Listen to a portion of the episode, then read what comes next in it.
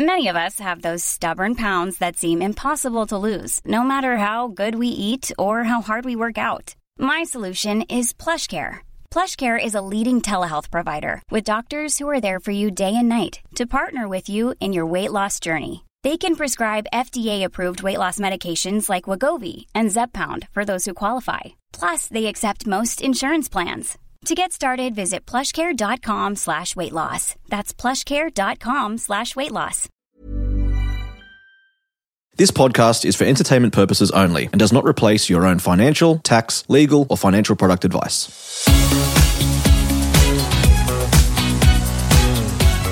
Hey everyone, welcome to My Millennial Money Express. I'm Glen James. I host this podcast and the My Millennial Money podcast. If you're a small business owner, we've also got My Millennial Business. Now, chess.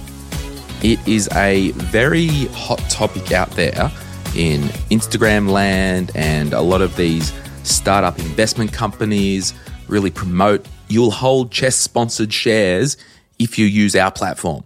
So let's have a bit of an unpack and answer Nicole's question about whether she should consider using a direct broker to get the chess sponsorship or invest via a platform. So over to you, JP. All right, so this question has come in and it says, I can only imagine how many messages you must receive each day. I thought it was worth a try reaching out to you in the hope of gaining some clarity regarding investing via a platform or a broker. I have $10,000, which I'm now ready to invest. I'm 29 years old and looking to invest this money for the long term. Following reading your book and watching your videos via the online investing school, I now have a clear idea of my risk profile and what index fund I would like to invest in. However, I'm undecided whether to invest via a platform, likely Vanguard Personal Investor, or a brokerage service, likely Self Wealth.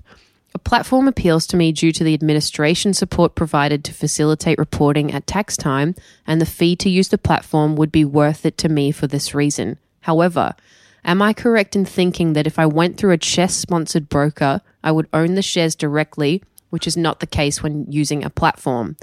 I'm finding it hard to ascertain what the benefits would be of owning the shares directly, as I know that there would be more administrative work if I went through a broker. Could you please shed any light on what the main advantages would be of owning the shares directly? And thank you for that one, Nicole. All right, let's see if we can just discuss a few things out of that question. Firstly, if I look back and remember as a financial advisor, we would really want to work out uh, some basic goals uh, around the appetite for risk uh, based on Nicole's age, her goals, all that stuff. And the good thing is, Nicole has worked out that she knows her risk profile. She's worked out that she's chosen the investment fund that she would like to use.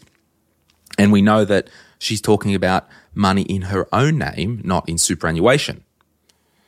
So the ultimate question is chess versus non chess, or what we call in the money world a custodian type arrangement. And I actually think the whole chess thing, and I'll explain what it is if you're not familiar. I think it's a little bit overcooked with the marketing stuff. So, for an example, you've got your superannuation and it could be hundreds of thousands of dollars, right? And you invest into a superannuation fund and they invest that money on your behalf. That's not a direct ownership, that's a custodian model, right? So, if we bring that back to everyday life, the majority of your investing is via a custodian type arrangement and it's all good, right? Because there's checks and balances. And basically, you know, uh, I think Nicole said that she'd chosen the Vanguard managed fund or ETF because she, you know, obviously wanted an index fund that was a one stop shop. So the risks of her losing all her money if Vanguard go under almost don't exist because Vanguard, the operating company, do not hold the money. They hold that money in another trust for the benefit of the investors, right? Much like your superannuation. If you're with Australian Super and they go under, well, you haven't lost all your super because the money isn't sitting with the operating company of Australian Super. But if we go back to what CHESS is, CHESS stands for clearinghouse electronic subregister system. And that's basically just the computer system at the ASX that records shareholdings and manages the settlement of share transactions. So at the end of the day, Nicole wants to know should I have my investments so at the ASX, when I purchase units in an ETF, because we wouldn't be buying the Vanguard managed fund on the ASX, it would be the exchange traded fund. Do I want my units in the ETF to have 10 units Vanguard fund owner, Nicole, or would she rather have an unlisted, quote unquote, managed fund with Vanguard and the underlying shares are on custody or are a custodian arrangement with Vanguard as the trustee. Now, the wild thing is, right, the whole CHESS thing with ETFs, and this is where it's kind of only really a big deal if you're buying direct shares and you want to get ultra pure. You still don't own the underlying shares if you buy into an ETF, right? So you you could have an ETF that's CHESS sponsored, but you still, if the ETF invested in 200 companies, those 200 companies aren't in your name anyway. It goes back to the fund manager and you know they are investing on your behalf. So absolutely you own the units and your name's on the ASX registry as the owner, but you really don't own the underlying um, investment if you buy an ETF via the ASX. So all this stuff is getting overcooked, and a lot of people in the um, money world, you know, finfluencers, and I get it. It's a it's a new thing for some people, and they think it's a big deal, which the purist will say it is. A lot of my money invested in managed funds isn't CHESS sponsored. I've got some ETFs and um, direct shares through a brokerage account. Sure, that's CHESS sponsored. It's in my own name. But a lot of my money isn't CHESS sponsored because the risks of me getting flushed and losing all my money is so low. And another example is with, um, you know, you've seen the Spaceship and the Raiz apps. Well, if you invest in Spaceship, that's an unlisted managed fund anyway, so that really won't have anything to do with uh, chess. But Raiz invest in ETFs, right? But that's still not chess sponsored. So Raiz, their trustee company or uh, custodian, would buy those shares on the behalf of the investors. So chess or not to chess, it really isn't a big deal. The big deal is you really do what Nicole was doing. And based on her being 29, she understands her risk profile. She's chosen the fund.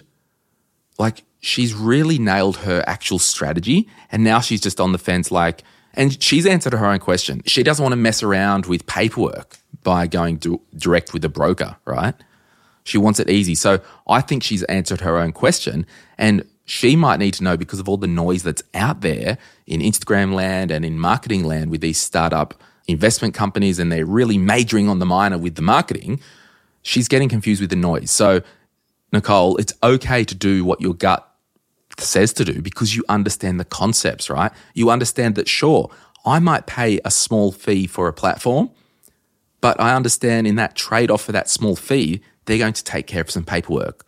But if she wanted to just pump the ETF through an online broker and sure her units in the ETF to be to be chess sponsored, she understands that yes, that's possibly cheaper, but she would have to keep her own records. So it really is horses for courses. And I just want to say to Nicole and anyone listening, I just really am so proud that you guys are understanding the concepts of I understand my risk profile. I understand uh, that I want to invest in this fund. And I actually now understand the difference between going direct to the market with the ASX as opposed to using a platform. Now, if you if we wanted to just take it one step further, you could have a platform where you can buy direct shares in Woolworths or CBA, right? Now, the custodian would invest on your behalf. So your name wouldn't be on the ASX chess register type system. Or you could buy those direct shares through a broker and your name's on chess. At the end of the day, I just don't think it's a bigger deal as what the the marketing world and the noise is, okay? understand the concepts, go through these type of um, arrangements and make a decision. And I think Nicole, by the time she listens to this, she would have already uh, made her mind up and that it is okay to invest via a platform because she wants her life to be easy. Hey, thanks so much for listening to my Millennial Money Express today. See you soon.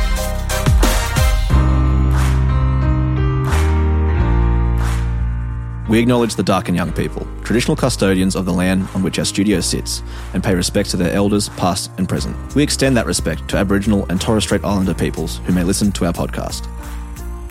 This podcast is for education and entertainment purposes. Any advice is general financial advice only, which does not take into account your objectives, financial situation, or needs. Because of that, you should consider if the advice is appropriate to you and your needs before acting on the information. If you do choose to buy a financial product, read the product disclosure statement and obtain appropriate financial advice tailored to your needs. Cymo Interactive Proprietary Limited, the publisher of the podcast, is an authorized representative of Money Sherpa Proprietary Limited, which holds financial services license 451289.